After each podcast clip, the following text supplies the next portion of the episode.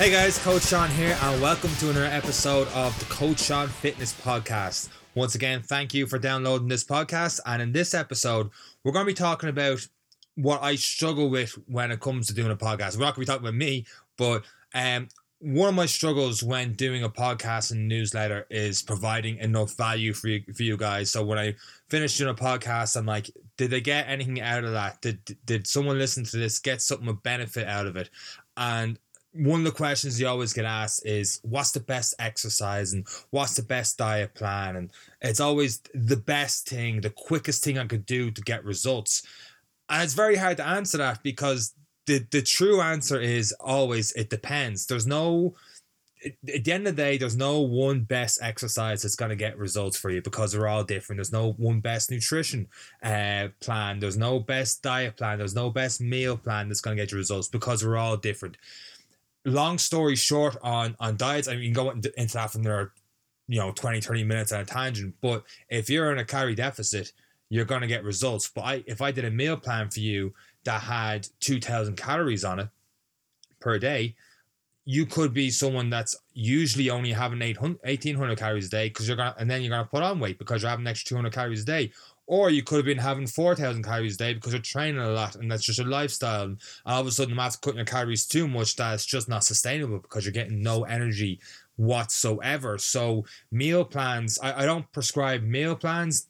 That's that uh, because there's there's so much variability in it that it, it doesn't make doesn't make any sense to me to provide meal plans to people because it always changes from person to person and from lifestyle to lifestyle. So there is no one best diet and exercise. That doesn't mean that's the end of the podcast right now. Uh, what I find is that, for example, if I was to bring someone in to personal training sessions, my philosophy, my theory on it would be to build a strong foundation through resistance training. And even that doesn't have the best exercises. Like one of my very first ones I do is called a Bulgarian split squat, where you'd have your back foot up on a bench, holding two dumbbells, and, and you're lunging up and down.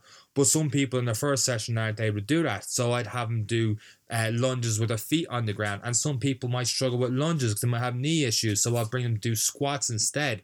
That doesn't mean that squats are, are worse than, than split squats. Squats are probably the best exercise for that person because, well, one, they can't do Bulgarian split squats, and two, they're safe while doing the, the squat exercise uh, they're not going to hurt their knees anymore uh, than they might do doing a Bulgarian split squat.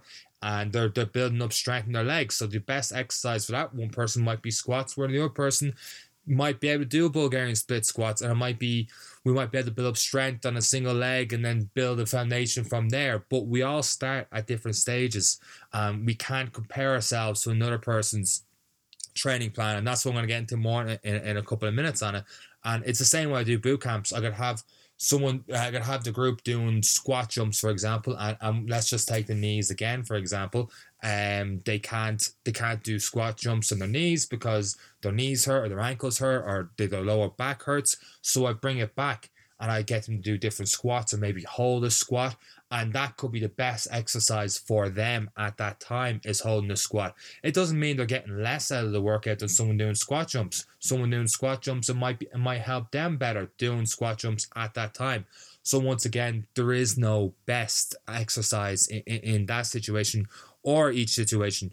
What the exercise should depend on is your overall goal. So Let's take squats again, for example, squat jumps. Maybe your goal is to jump higher. Let's make it as simple as that, is to jump higher. Well, then you're going to need to do squat jumps. You're going to need to have squats in that plan to jump higher, and then maybe weighted squats and build from there. And then you might want to add single leg squats. It depends on, on what way we build the plan from there. But there's no point in focusing all your time doing upper body if your, your goal is push ups. Obviously, you want to build a balance, but your exercises should be based around your overall goal and, and, what that what that is and then bring it back from there. Not someone else's goal and not because someone else says oh this is a great exercise. You definitely need to do that when that exercise doesn't fit into what you overall want to achieve out of each and every workout. And i, I say this and i'm pretty hypocritical now but when i say this not compare yourself to anyone else. I'll give you an example on it. I was out running on sunday sunday afternoon I was going for my long run, and the main aim of the run was to get more miles in the legs.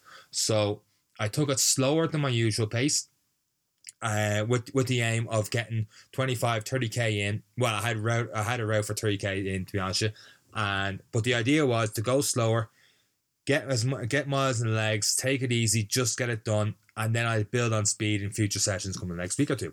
So I was doing that. I was around 20k in and a couple of hills and a couple of stairs in there just to just to um, get more resistance in the legs, make it a little bit harder rather than just having it all flat.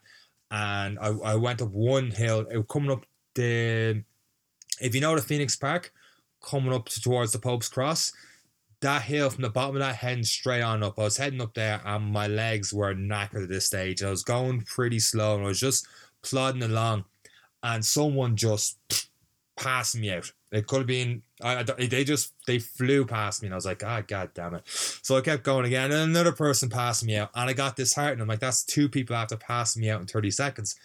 Uh, I look down the phone. I'm like, oh, my pace is slower than it was a couple of days ago.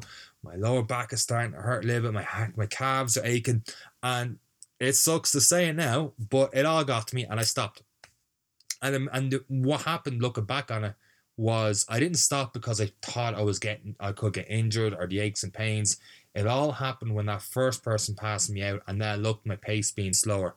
But when I thought about it later, I was like, my pace was supposed to be slower because I was running longer. That was the original goal. Wasn't to run as fast as I can and to, to get X amount in, um, in a certain time. It was just to build the, the distance. And I failed in that goal on that day because I let or I let different things get into my head, and all of a sudden I built up that my pace was too slow, and I was I was my, my legs were sore, my lower back was sore, and, and yeah, they were a little bit sore, but I probably, being honest with myself, could have pushed on because it was a, a long run.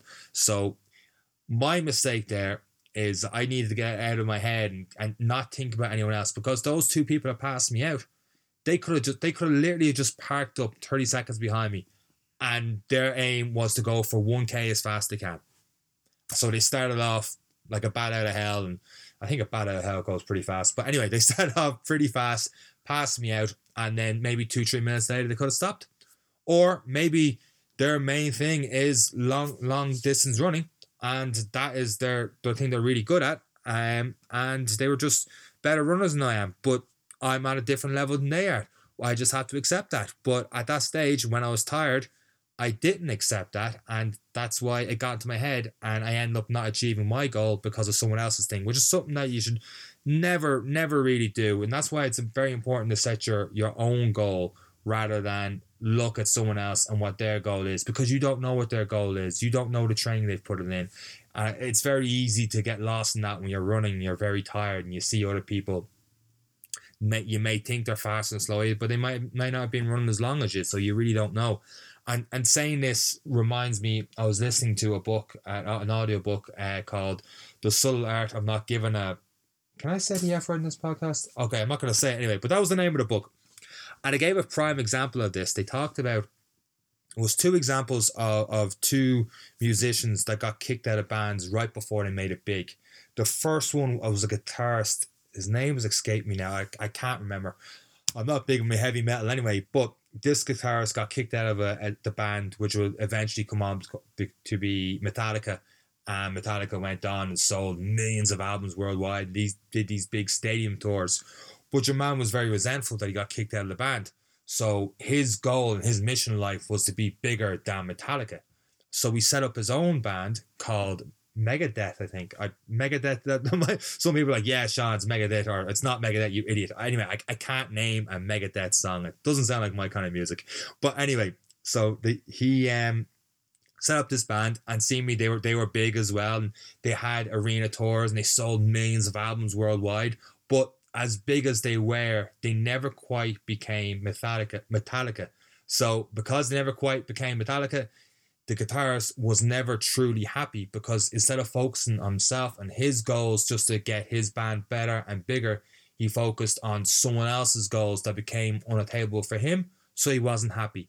And the other example he gave was a musician, um, what was I think his name was Pete Best.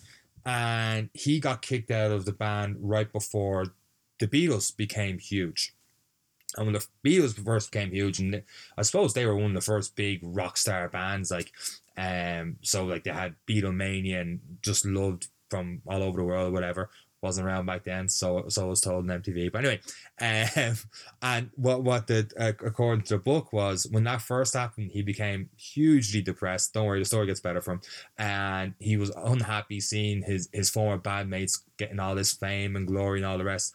But then he changed his values and his goals, and he fo- focused more on family, and he's able to be around his family a lot more, but still do a little bit of music. And according to the book, to this day, he's a lot happier uh, that book was out a couple of years ago, so I assume he's still alive and not happier. Whereas we know, obviously, with the Beatles, the uh, some of their stories didn't come to a happy ending. Obviously, John Lennon, he didn't live nowhere near as long as this Pete Best guy, but you know, Pete Best was happy. That was his goal to make music, but still have a family and not get you know.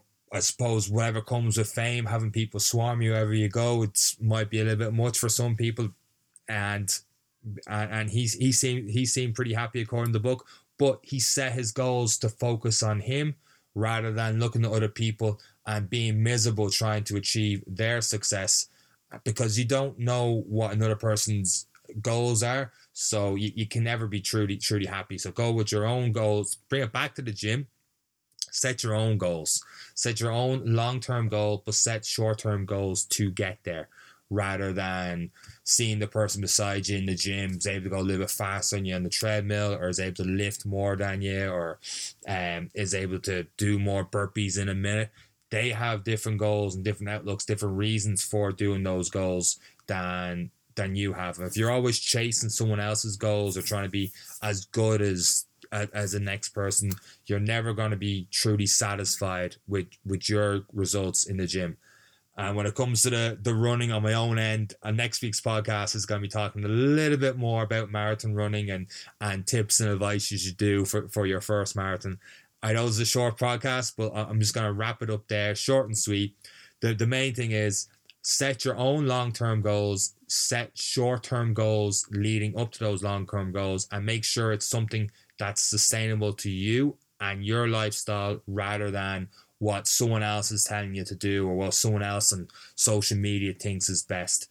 Focus on you first and foremost and what you want to get out of the gym. Thanks once again for downloading this week's podcast. I know it's short and sweet, but hopefully you guys got something out of it. If there's anything you'd like me to talk about more in particular, let me know. Drop me an email on sean at coachseanc.com. Next week's podcast, like I was saying, will be a little bit more about long term running, marathon running as people build up towards the Dublin City Marathon in, in a week and a half's time. So if you are doing that, best of luck to you. And that's all I got to say for this podcast from Coach Sean. Take care.